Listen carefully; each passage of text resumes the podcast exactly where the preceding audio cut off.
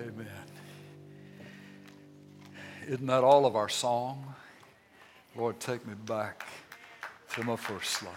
He, he takes us forward, He takes us into the new, but sometimes when He chooses in His mercy to remind us of what He has done, and uh, that gives us a hope, a great hope for what He's doing right now and what He's going to do in the future. Amen. Amen. The chain breaker is in the house. The chain breaker is in the house. You know, Jesus can be gentle, he can be tender, he can be soft when we need that. But when we need a warrior, he knows how to fight. When we need chains broken off of our lives and out of our minds, he has the strength, he has the authority to break chains. Lord, we need you in your power this morning. We need you in your authority this morning to grant hope to us, your people, to cause us to know afresh that what we have been bound by before, you are able to break off of us in fresh measure, in a fresh way, again today if we need it. And you are leading us into the future that you have planned for our destiny. Lord, meet with us in your power, we pray. In the name of Jesus, meet with us in your power today. We pray. Amen. Amen. Amen. I want you to find your way to the first book in your Bible, Genesis, the book of Genesis, and turn, if you would, to chapter 12. Genesis chapter 12, and these words were spoken by the Lord to Abram, who became Abraham, the father of many nations, is what that name would mean. Our theme today is this the power that God has to break the chain of crippling influences in our lives. God's power, God's ability, the techniques that He will use to break crippling influences off of our lives. Without you raising your hand, would you say just in your heart, Lord, I understand the power of crippling influences on my life? Notice these words of instruction to Abram. Verse 1. Now the Lord said to Abram, Go forth from your country and from your relatives and from your father's house to the land which I will show you. And I will make you a great nation, and I will bless you and make your name great, and so you shall be a blessing. And I will bless those who bless you and the one who curses you, I will curse. And in you, all the families of the earth shall be blessed. So Abram went forth as the Lord had spoken. And Abram was 75 years old when he departed from Haran. Abraham had not arrived in the land of Canaan yet. Abraham being the father, in many senses of the word, of the Jewish race, of the Jewish people. He wasn't born in Canaan, he was born in another country, in a geographic location far away from what came to be known as Israel. He ended up in Canaan because the Lord told him to leave his country, to leave his relatives, to leave even his father's house, because the Lord had a bigger plan for him. The Lord had more for him. In fact, you and I would never have even heard the name Abram or Abraham if he had stayed right where he was. And the Lord knew that certain change, certain influences needed to be broken off of Abram's life, even, even though they were blood kin, even though they were family, even though it was his home country. There were some influences tied, evidently, to those places and those people that would cripple him in the Lord's calling on his life. Now, that's not always an easy thing to accept. That the Lord may want to break off of us a family prison. Early influences in our lives the blessings that the Lord was promising to Abram were never going to come to him if he had stayed where he was. The blessings in the Lord's heart for Abram, who would become Abraham, were tied to a change in geography, were tied to a change in social influence upon his life. The blessings that the Lord wanted to bring to Abraham would be the product of new thinking in Abraham's mind, thinking that would be different, contrary, perhaps even hostile to the way that his family, his relatives, the people he grew up around would think. And very specifically and very methodically, the Lord set to work to break Abraham free of the chains of crippling influences. Now, the goal of a family that seeks to honor the Lord and love the Lord would be the kind of influence where the parents realize that these Babies are not my property. They have just been given to me, given to us under a stewardship. That they first belong to the Lord. He's the first one who held them in His arms. Then He's given them to us. And we are to raise them to love Him. We are to raise them to understand that we are the biological parents. I would be the biological father, Shirley would be the biological mother, but the true father of Abby, Katie, Evan is none other than the Father God Himself. That they would come to know Him in a relationship personally, not, not by osmosis, just by being around parents who would read the Bible and would say they believed in Jesus. But they would at some point in, come, in time come to know Jesus as their own Savior. And as they have come to know Him as their Savior, our role as parents is to teach them by our example. Not just by saying it's in the Bible, that too, but because it's lived out in our own example. You just follow Jesus. Wherever He leads you, whatever that looks like, however long that engages your life, in whatever form, you follow Jesus. The influences of family, folks, don't have to be crippling influences.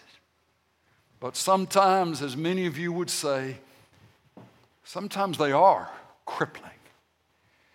That what you've grown up under, where it's the strong opinions of strong people related to you, the, the order that is set in motion. This is where you are at Christmas. This is what you do at Thanksgiving. This is where you go. This is where you behave. This is how it is. This is the order. And then even the offenses within the family lines that maybe aren't talked about, maybe they're just sort of winked at or chuckled about, but it is sin, it is debauchery, it is hell on wheels in a family line, and it's ripping the family apart, but nobody wants to talk about it. And in order for you, you who have come to know Jesus as your Savior and as your Lord, you're realizing that something is big time difference inside you now than what used to operate when these influencers had such power over you. So, as, the, as there seems to be a, a breaking of chains in your relationships with these influencers, is that, is that all bad? Is that, is that good? Is that God? Or is it, have I just messed up? Am I, am, I, am, am I doing wrong by feeling a sense of distance with my own blood kin? Or feeling a distance that I can't really relate to, that it doesn't help me to be around the old friends, the old ones in my life? Then I want to say to you, where the Spirit of the Lord is, there is freedom. One of the ongoing, if not the greatest ongoing work of God in our lives as His children is to increasingly and in further dimensions than we've ever experienced before set us free from crippling influences. It doesn't mean that the people all of a sudden die. It doesn't mean that all of a sudden our last name changes and, and we're not in that family line anymore. But what it means is that by the power of the Spirit of Jesus Christ inside you, by the power of the Spirit of the chain breaker inside you, He can do such a number on their ability to influence you that it can be as if you have been set free. There's a level of joy, there is a level of future, there is a sense that you're not having to check in with what mama thinks or daddy thinks or these old friends think. You don't even care what they think anymore because there has come to be a new sense of I'm free. I am free to follow Jesus. I'm free to run hard after him. It doesn't mean I don't love them. Doesn't mean I don't pray for them. Doesn't mean that I don't care about them. But it means that the power of Jesus working in my heart has set me free from their opinions, from their order, and from their offenses. Do you hear that? That's the hope. That's the hope. That's the hope. Well, you're brought into a new family with new brothers and sisters who know Jesus, who love Him, who can look us in the eye and say, You're not crazy. You're not crazy. You, you hadn't gone loony on us because you have a Bible that you enjoy reading, because you hum these songs that are praise songs unto Him because there's mercy in your heart instead of meanness dominating your life. You're not crazy. You're not crazy. It's that new family. It's that new family. And we rejoice and we're grateful for that. To, to an incredible degree, we are grateful. But the question can be Am I messing up because I'm not as close to my family as I used to be? Am I messing up? Am I doing something wrong because I just don't really want to be around the ones that had such influence me over before. Because when I'm around them, when I'm around them, it's tough for my spirit. It's hard for me to be able to be in that atmosphere for even an hour and not feel like I got to go take a bath somewhere. Whereas before, there wasn't any of that. It, it just was, that's just the way life was. I want to say to you, Jesus was the only holy, perfectly sinless man, human who ever lived. He walked among this world, he walked among the sin of this world, but it didn't contaminate him. It didn't touch him, it didn't own him until the day on the cross when he took our sins in his body on the tree and he died for our sins. But up through that time, all those years of walking this earth, he walked through and into and was around all manner of influence that would try to stain him, tarnish him, pull him away from God's mission on his life. And there wasn't one time that he ever slipped. There wasn't one time when it ever owned him.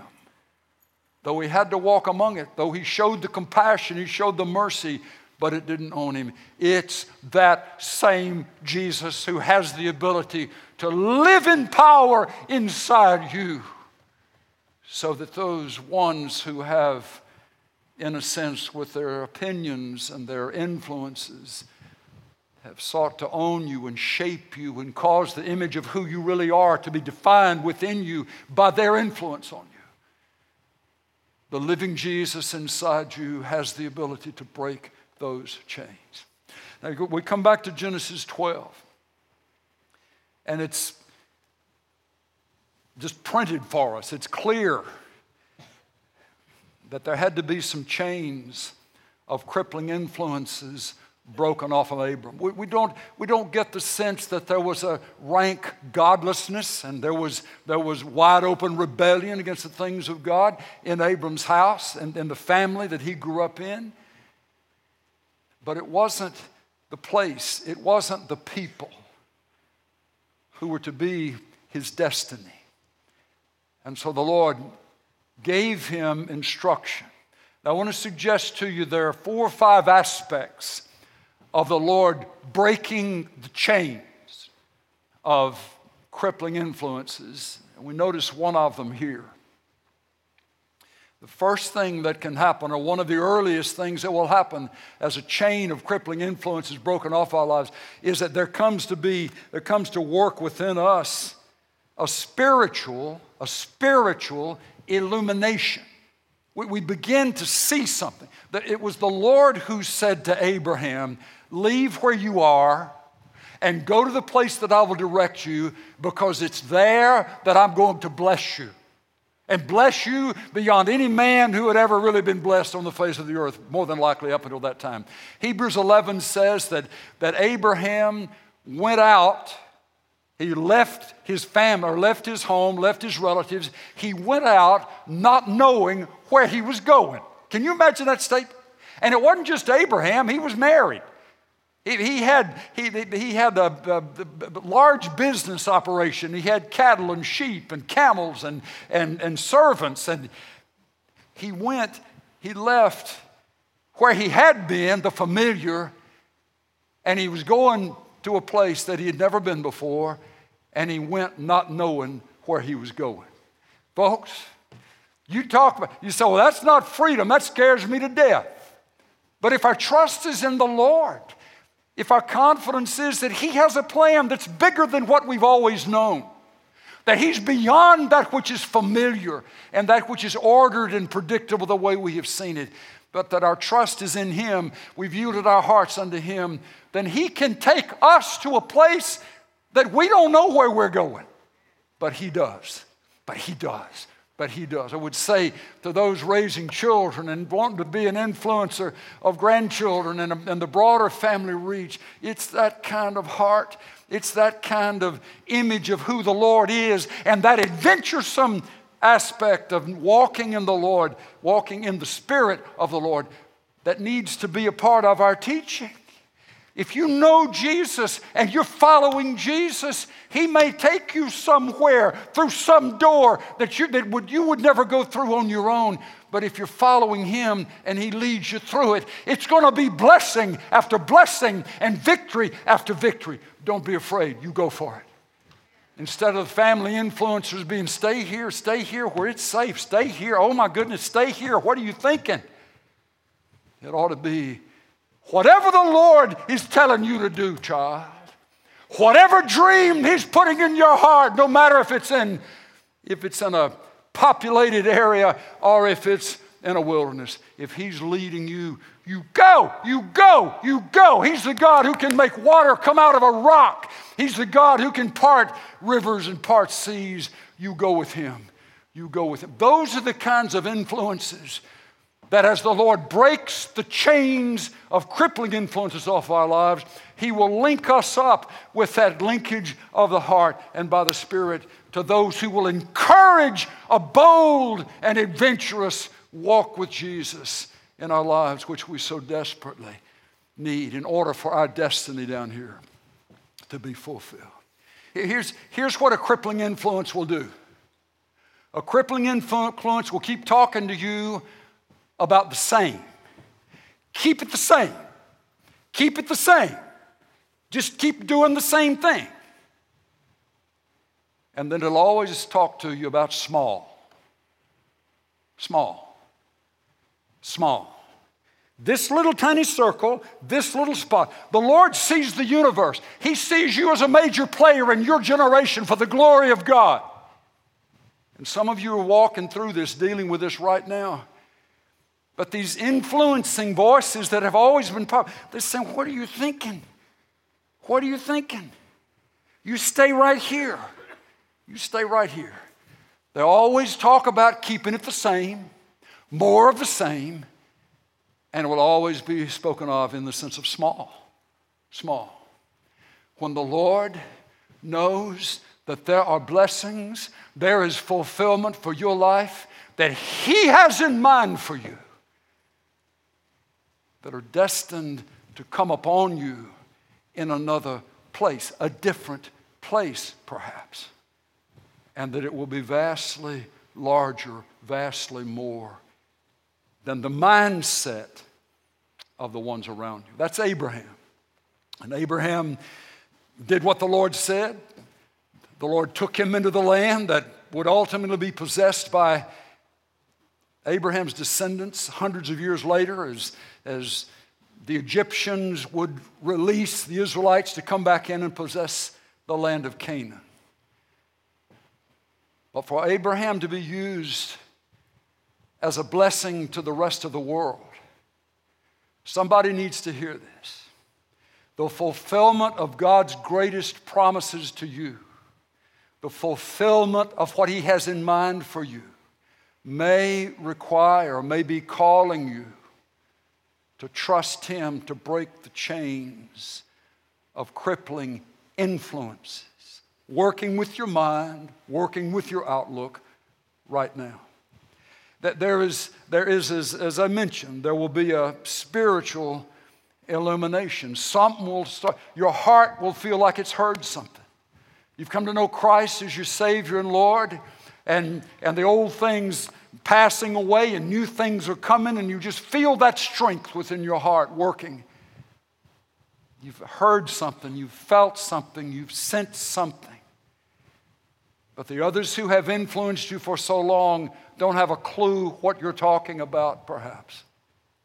But the first step in the chain being broken of their ability to influence you can happen when the Lord begins to deal with your heart, with your heart. Second thing can happen in this way He allows for there to be a geographic separation from the crippling influencers. A geographic separation. Abraham was told to leave where he had, came from, where he had come from and go to a brand new place. It was the intentional plan of the Lord for a geographic separation to be inserted in Abraham's life. That may happen as the Lord moves you. That may happen as somebody leaves you. But geographically, something is changing. I hear often one say, I grew up without a father. I grew up without a dad in the home. And the sadness of that, and the sense of lack and loss without the presence of a godly father in the home, has had tremendous negative impact upon the culture in our country today. We, we would all recognize that. But another way to look at that is that even though it was tragic, it is tragically wrong when men bail out and do not live up to the responsibilities of being a, an earthly father to someone. But what if that man had stayed in your life? What if that man and the life that he chose to live abandonment on top of abandonment on top of abandonment with never a looking back with guilt or shame. Just going on with his life, dropping kids wherever he could find a woman. If that kind of attitude, that kind of influence had remained in your life, what greater pressure, what greater influence, even greater than his absence from your life could have been. So, what if it could have been that the Lord, in His mercy, it wouldn't be His will for your father to abandon you, but the Lord, knowing the direction that that man was going to go, the Lord, in His mercy, spared you having to live under the domination, under the opinions, under the oppression, under the perversion of that man in the house. The Lord has a way of breaking chains, breaking chains for us that we have no power to break on our own. I just mentioned that. The Lord, the Lord called Abraham away from where he was, to leave his relatives, to leave his relatives, because there was something that he wanted to do with Abraham that would be strange to and foreign to what his family had always understood and thought of. So there is the there is the spiritual illumination, there's a geographic separation, and then there is also what could be called an emotional isolation from the influencers that have dominated your life and caused there to be a creation of who you are to yourself because of what they've said about you. An emotional isolation. We looked at the life of Joseph last week. You remember that. And Joseph was the youngest of 11. He had 11 older brothers and one sister. And you remember what happened, what they did to Joseph, and how they sold him into slavery and considered him just as good as dead, and, and all of those kinds of um, things that went with that. And he ends up a slave in Egypt, but, but the, Lord, the Lord was with Joseph. You remember, we went, read through all of that, whether he was a slave or whether he was in a prison or wherever he was. His heart was turned toward the Lord, and it started with that spiritual illumination of those dreams that he was given, which made his brothers so mad, and that's caused them to do what they did, or gave them reason to do what they did. But in his heart, he knew that there was something that was going on between him and the Lord. He couldn't have understood it, understood it fully, but he recognized that there was something going on there.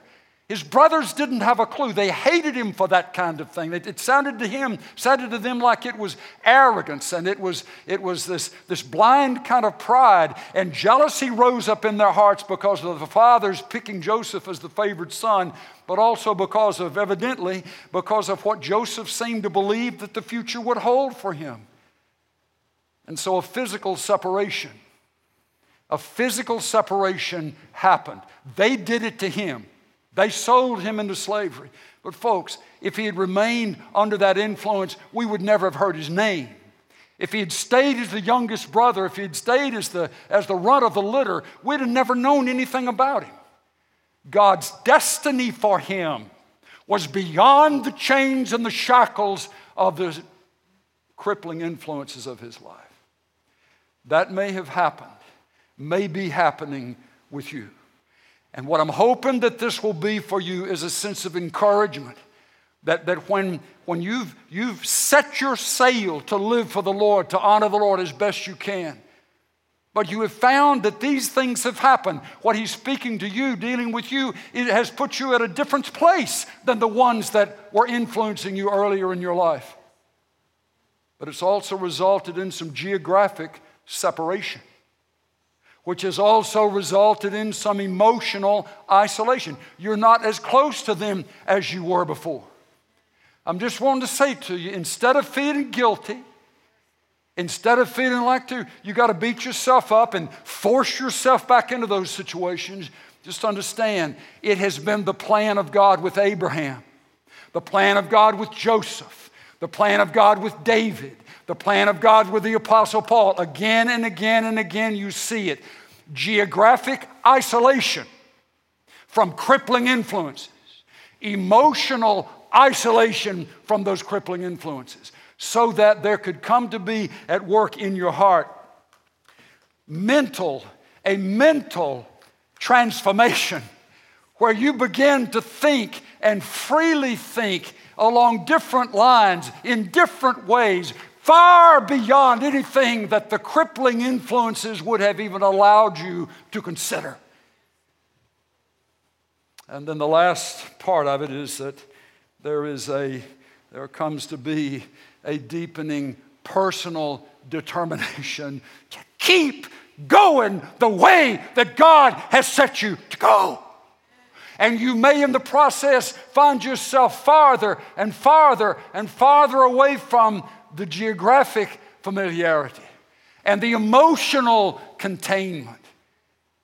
But you're aware, you're aware that as the Lord brings you into these further places, these new places, and they will be new with new faces, new people, new opportunities. You find your mind going through an amazing mental transformation that whereas you couldn't you wouldn't even have imagined that you would think about the things that you think about now the opportunities that you have now back then but now it is a part of your daily life now, folks, I'm not talking about just sitting around staring at your Bible and meditating on Scripture and singing uh, praise songs and, and being in church. But nothing wrong with, with time in the Scripture and, and, and worshiping the Lord. But we're talking here about God breaking chains of, of geographic location for the purpose of Abraham being blessed physically, materially, financially in a new geographic location. This isn't just about some pie in the sky way out there somewhere. That you, this is about blessings that the Lord has for you that, that are beyond anything that you may have grown up around. And the result of the process is that you find yourself farther and farther and farther away from the crippling influences, even mentally. Even mentally. Emotionally, yes. Geographically, yes. And then in that place of personal determination, Abraham, the longer he lived, the more determined he was to live in the way that the Lord had called him to live, even though it would, it would say in, in Hebrews 11, he went out looking for a city whose maker and builder was God. That was the dream in his heart, the longing in his heart. I want to be where God wants me to be, and at that place of God's destination for me, I will find his presence, I'll find his blessing, his prosperity to my heart, and even upon the works of his hands. Now that's Abraham. We mentioned, we mentioned Joseph and, and what he went through but then how God brought him, and uh, that, that, that, amazing account of how the brothers had thought he was dead and gone. He's in, he's in Egypt. He's elevated to the right hand of the Pharaoh, and he's the one dispensing the grains and the means to survive for the, for the people and the nations around Egypt because the Lord had told him what was coming seven years of, of prosperity, seven years of, of, of famine, and store up the, uh, the, grains for the famine, and you'll be able to sell during the famine to those who have need. And he didn't know necessarily at that time, but it was a part of God's plan that some of the ones that he would help to survive would be his own brothers. Oh, those 11 brothers who had done what they did to him. They come into his presence and he, he, has the, he has the authority, seated in a place of authority, second only to Pharaoh.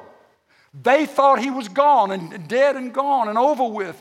But God's plan for him was I'm going to break the chains, I'm going to break the chains of crippling influence over your life, your brother's attitudes towards you the smallness of what they, how they thought of you, and the jealousy that they had for you, I'm going to break that by geographically removing you from their influence, by emotionally separating you from their ability to speak into your life.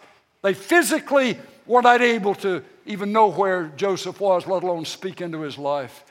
And in that place of geographic freedom, though he was a slave in the beginning, but God had in mind putting him at the right hand of the Pharaoh in that place of a geographic change, in that place of a social change, in that place of a mental change. God brought Joseph into the fulfillment of his destiny. And he never would have known it if he had stayed the little brother of 11 big brothers. Will you please let that in? Somebody needs to hear this because you can wonder, you know, is it even right that there's a distance, just say between you and your parents, or you and your brothers and sisters, or you and relative, you and you and kin? Sometimes, sometimes, and it's characteristic of what God would do with major characters in the scripture.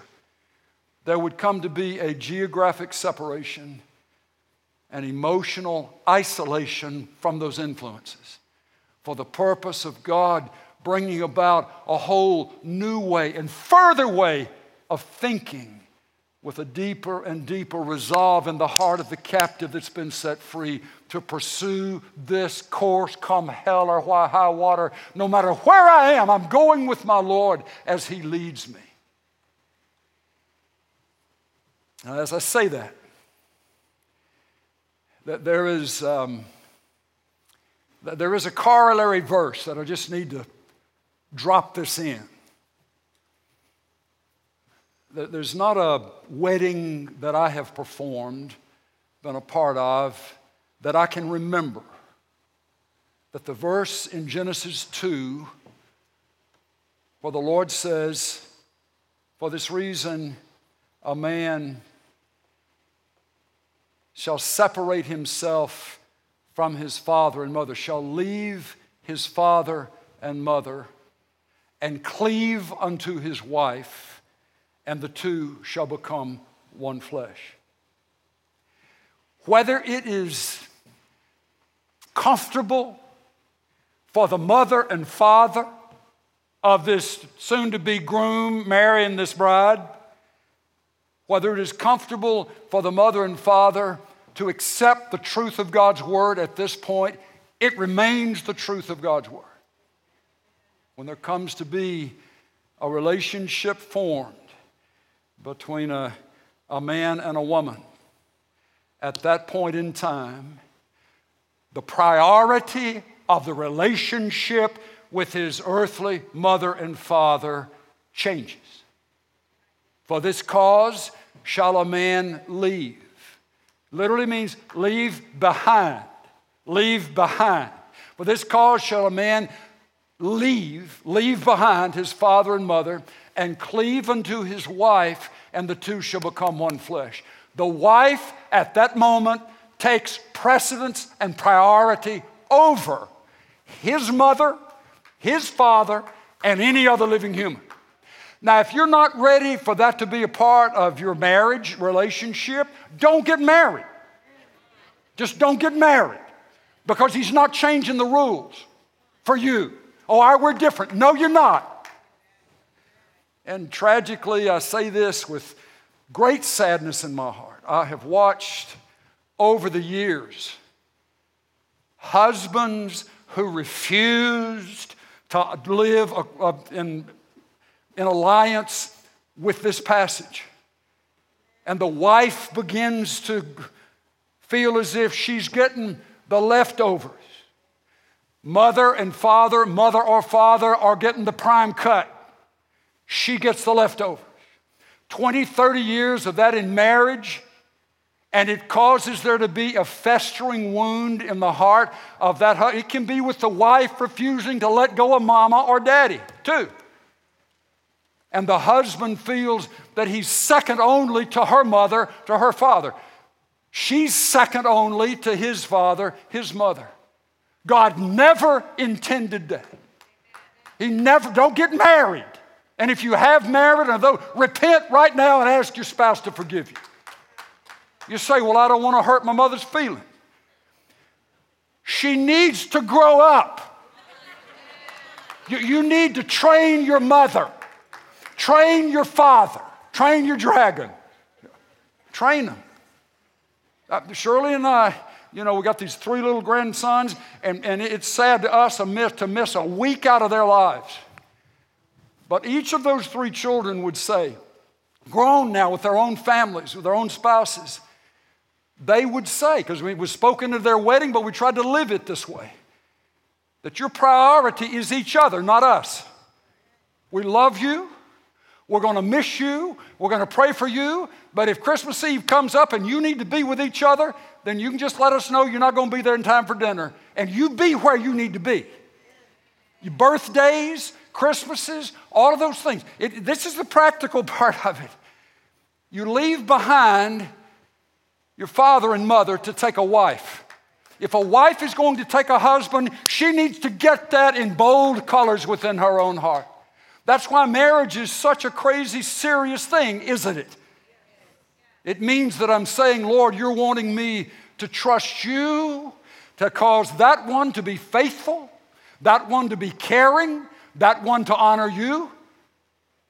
Because you're saying to me, I'm leaving mother and father and I'm cleaving unto this one, and the two shall become one flesh. Now, so, so Abraham somewhere in this, evidently already had some of that worked out. That if his daddy said stay and God had said go, he already understood which tack he was going to take. We have no record that, that his father was telling him to stay and, and all of any, any of those kinds of things. But it's, it's a, there's a chain break that needs to happen between parents raising children and the children growing up and getting out on their own. And if there isn't a chain breaking and the proper setting set up, it, it, it's fine in the beginning. We, we need to take care of and feed and clothe, and they're under our authority. But there comes a time when there is to be a new order, a new place implemented, a new and, and the Lord, the Lord blesses that. He blesses that. He blesses that. I know we got holidays coming, and Shirley and I are going to probably have a little conversation about this. And okay, so who's got them this Christmas and where they going, you know, with Thanksgiving and all that. But bottom line, bottom line, they need to come to our house if they want to come to our house, not because we're saying you better be there. We have no authority to say you better be at our house, according to the Lord. We've blessed these new unions. We're grateful for them. We thank God for the, the one others have, have been brought into their lives, and that's how it's supposed to be. So that was free, you know. That, that, that, was free. But just, just so you can have roast preacher for lunch, I want to give you a little serving right there to talk to talk that. You say, well, we're different. No, you're not. No, you're not. No, we're not. No, we're not. Okay. So Joseph thrown out, ends up in Egypt, and the Lord blesses him there. The family voices of influence were separated. It doesn't mean that his heart didn't ache. He was still human. David would still be human. I'm going to have to, not even going to be able to get to David this time. We'll, we'll work on him next week. But David was the, was the youngest of eight brothers. And, and, you know, when Samuel went to anoint the next king of Israel, David wasn't even invited to the group. You remember that. But the Lord said to Samuel, Don't you look at how tall he is. Don't you look at Eliab. Don't look at Shammah, Shammah as if those are my choice. Because I don't look at the appearance of a man, I look at his heart and I'm choosing this one who's a nobody to the brothers. He's somebody in my eyes because his heart is after me. I choose him. I choose him. I choose him. But David, like Joseph, like Abraham, had a choice to make as to whether or not he would go with the prompting of the Lord within him. We'll talk about that. I don't even want to go any further with that. But, but just, just understand that's how it works. That's how God often does it.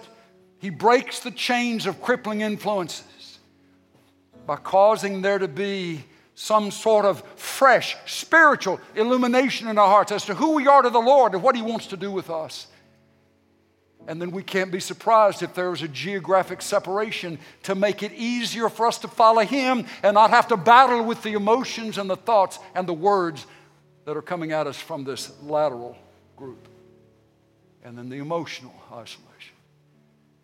How many years David spent in the cave of Adullam, just him by himself, hunted like a dog, hated, being chased down. They could never catch him or kill him. The Lord kept sparing him, but the Lord allowed those years for David to be on the run as he was because the Lord was establishing an emotional separation with the ones that were crippling him with their influence so that there could be an emotional connection, deeper, further, longer between him and the Lord himself.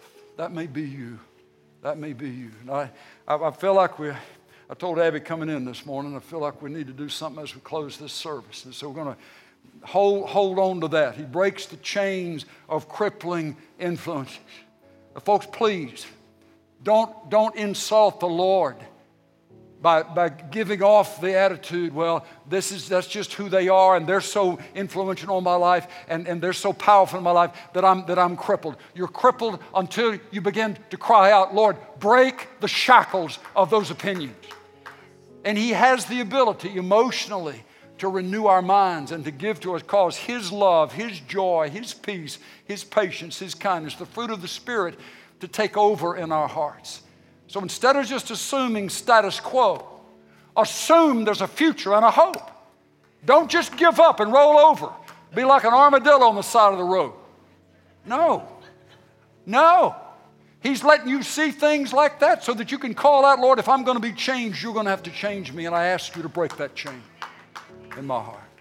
But there's another chain, another type of chain that Jesus has the authority and the power to break are the chains of physical, medical sicknesses and weaknesses, cancers, heart disease tumors throughout the body, issues that are related to dysfunctioning of the working physically, medically within our bodies. And I, I just, I just can't get a pre. We were on this for so long that Acts 4, where they came back, you remember Peter and John, and met with the, the men to pray with them again, and they cried out, Lord. And the one request they made, or just there were two requests.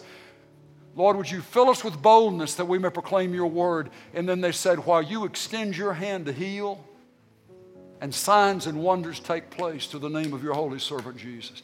That's in the Bible. That was written in the Bible. The Holy Spirit gave that to Luke to write down so that all these centuries later we would still know, we'd be able to look and appreciate this is what God did then. If God did it then, He hadn't changed, He hadn't gotten old, He hadn't run out. He's still able. He's still able. He's still able. I feel like there have been a, a point or two where I, where I may have overstated and I hadn't meant to do it, but I feel like I could have done it. And I've just asked the Lord to forgive me where I have overstated the necessity of the Holy Spirit working in our hearts to, to give us the direction and give us the understanding, but maybe not have emphasized the written scripture as much as I needed to. But the truth of the matter is, the written scripture is a function of the work of the Holy Spirit just as much as Him putting an impression upon our heart today. It's a miracle that this was even printed in the first place. It's a miracle that it has been preserved. It's a miracle that it has been published for us to have multiple Bibles in America in our lap or on our shelves. That's a miracle. So it's the outpouring of the power of the Spirit to help us to understand what He's meaning here and to catch the relevance that if He did it then, He can do it now. That's why we've got it to look at. That's why we can know how to pray for each other, how we can believe what the Lord's heart is for folks. So, that being said, uh, we're going to end this time praying for the sick, praying for medical needs. If you're watching, and, and many of you, many, whenever you see this, whether it's a, on a Sunday morning or an evening or whenever it would be, the, the, the strength of what we're sensing is going to be operating, I believe, whenever you watch this, that the Lord's heart is to heal. His, the Lord's heart is to strengthen. The heart, the Lord's heart is to restore. So here's what I want to ask you to do as we, as we pray. Lord, break the chains of medical infirmity. Break the chains of sickness, Lord. Break the chains of physical weakness according to your heart, your time, and your way. But we're giving this to you.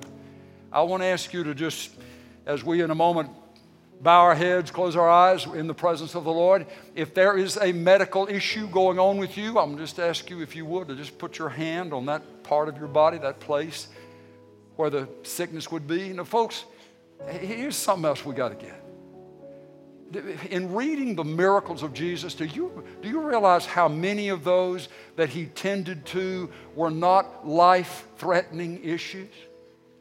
You're not going to die necessarily because you're blind. You're not going to die necessarily because your legs won't work. You're not going to die necessarily from various infirmities with the joints and so forth.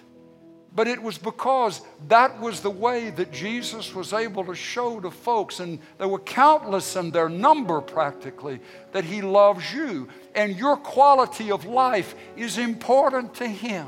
You may not be dying of cancer, but there's some reason you can't walk or you can't work because your shoulder, you can't raise your shoulder, or arthritis is taking out your hips, whatever it would be. Those are not necessarily life threatening issues, but they are quality of life issues. And where the Lord makes His presence known in that place of quality of life issue, it's the way He's saying in all capital letters You're not just a number to me. I know you. I love you. I know where you hurt, and I want to fix it. I want to heal it. Some say, well, he won't do it. Well, I can guarantee you this. If you don't ask, you probably won't ever have that. So I'm, I, I, don't know if, I don't know if he'll do it. Well, if that's shutting you down from asking, then that just, that's putting us in a place we don't want to be. You have not because you ask not. You have not because you ask not. You have not because you ask not. Let's ask. Let's ask. And let's keep asking. All right? So would you as we bow our heads, close our eyes, would you find that place? Maybe it's just your mind. Maybe, maybe it's heaviness, confusion, sadness, worry, oppression, depression with your mind. Just, just put your hand on your chin, just somehow. And if there is a if there's a person with you that's watching this with you, eh, where you are, a streaming family, or here in the service, in the room, and you know of a physical need of that one that you're physically present with, and you feel the freedom to just walk over to where they are and put your hand on their shoulder, lay your hands on their head, and pray with me as we pray for them. Would you do that? Just right now, let's just bow our heads, close our eyes. Lord, we thank you for the opportunity to call upon the name of the Lord Jesus Christ.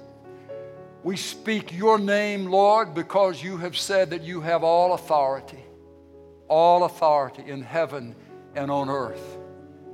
That there is nothing that has a name that will not bow before you and declare that you are Lord.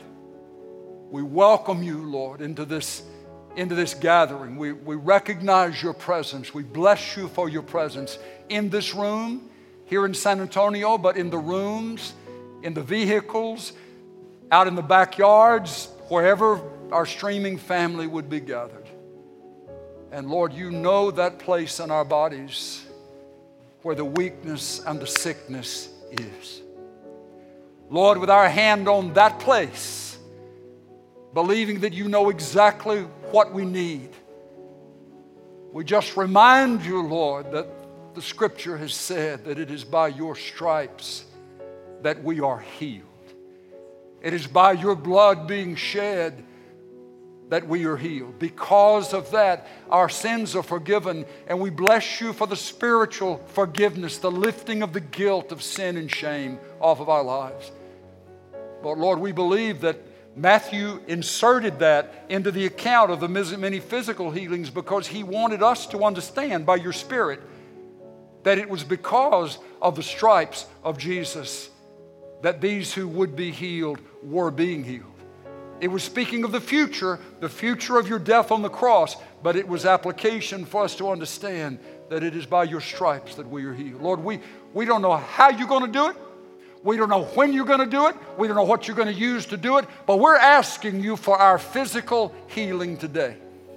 We're asking you for the removal of the pain of arthritis. We're asking you for the drying up, the drying up of cancer cells in bodies. We're asking you for the depletion and even the removal of tumors in bodies. And where there are joints that aren't working, Lord, we ask you to loosen those joints. Instead of just being stuck in a pew or stuck in a chair, that there'd be the ability to dance and sing and shout praises unto you as the man on the temple in the temple court in Acts chapter 3 began to do.